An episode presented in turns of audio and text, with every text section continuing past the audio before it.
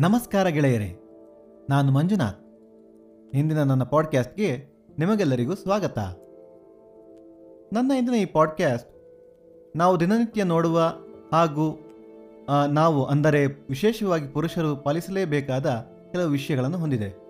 ಇದು ನಮ್ಮ ದೈನಂದಿನ ಅನುಭವವೇ ಆದರೂ ಅದರ ಬಗ್ಗೆ ನಾವು ಎಂದಿಗೂ ಗಂಭೀರವಾಗಿ ಆಲೋಚಿಸುವುದೇ ಇಲ್ಲ. ಇದು ನನಗೂ ಕೂಡ ಅನ್ವಯಿಸುತ್ತದೆ.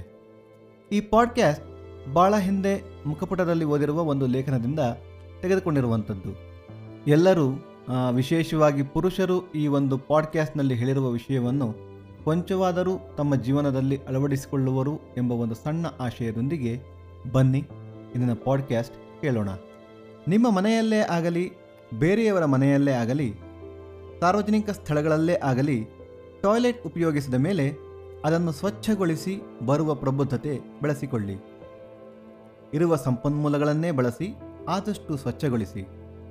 ಫ್ಲಶ್ ಮಾಡುವುದಿರಬಹುದು, ಅಲ್ಲಲ್ಲಿ ಕಾಣುವ ದ್ರವಗಳನ್ನು ಪೇಪರ್ ಬಳಸಿ ಒರೆಸುವುದಿರಬಹುದು, ಅಲ್ಲೊಂದು ಕಿಟಕಿ ಇದ್ದರೆ ಅದನ್ನು ತೆಗೆದು ಗಾಳಿಯಾಡುವಂತೆ ಮಾಡುವುದಿರಬಹುದು, ಇವುಗಳಲ್ಲಿ ಒಂದನ್ನಾದರೂ ಮಾಡಿ.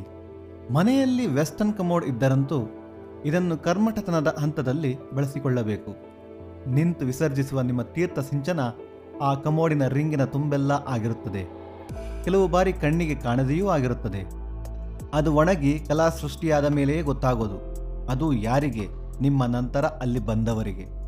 ಮರ್ಯಾದೆ ಇರುವ ಯಾರಿಗೂ ಆ ಕಲೆಗಳನ್ನು ನೋಡಿದ ಮೇಲೆ, ಆ ಸೀಟಿನ ಮೇಲೆ ಕೂರಲಾಗುವುದಿಲ್ಲ.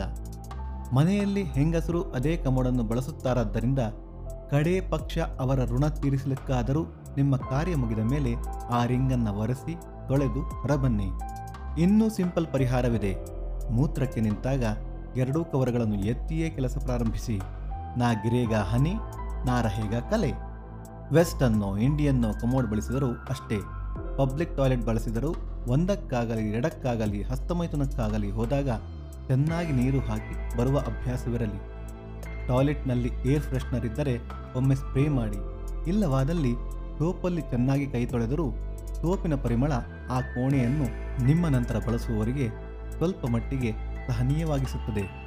No self respecting man will pee in a western commode without lifting both the covers or not clean the place after he leaves the place leave your mark in the places you go but never leave your mark in the toilet ಬೇರೆಯವರಿಗೆ ಉದಾಹರಣೆಯಾಗಿ ನಿಲ್ಲುವ ಈ ಅಭ್ಯಾಸಗಳು ಗಂಡಸುತನದ ಪರಿಧಿಯಲ್ಲೇ ಬರುತ್ತದೆ.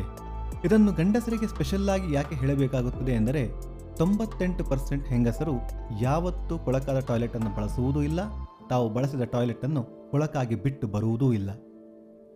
ಕೇಳಿದ್ರಲ್ಲ ಸ್ನೇಹಿತರೆ, ಈ podcast ಒಬ್ಬರನ್ನಾದರೂ ಮನಸ್ಫೂರ್ತಿ ತಟ್ಟಿದೆ ಅಂತಾದರೆ ನನ್ನ ಈ ಶ್ರಮ ಸಾರ್ಥಕ ಎಂದು ಭಾವಿಸುತ್ತಾ ಮತ್ತೆ ಭೇಟಿಯಾಗೋಣ ಮುಂದಿನ ಪಾಡ್ಕ್ಯಾಸ್ಟ್ನಲ್ಲಿ.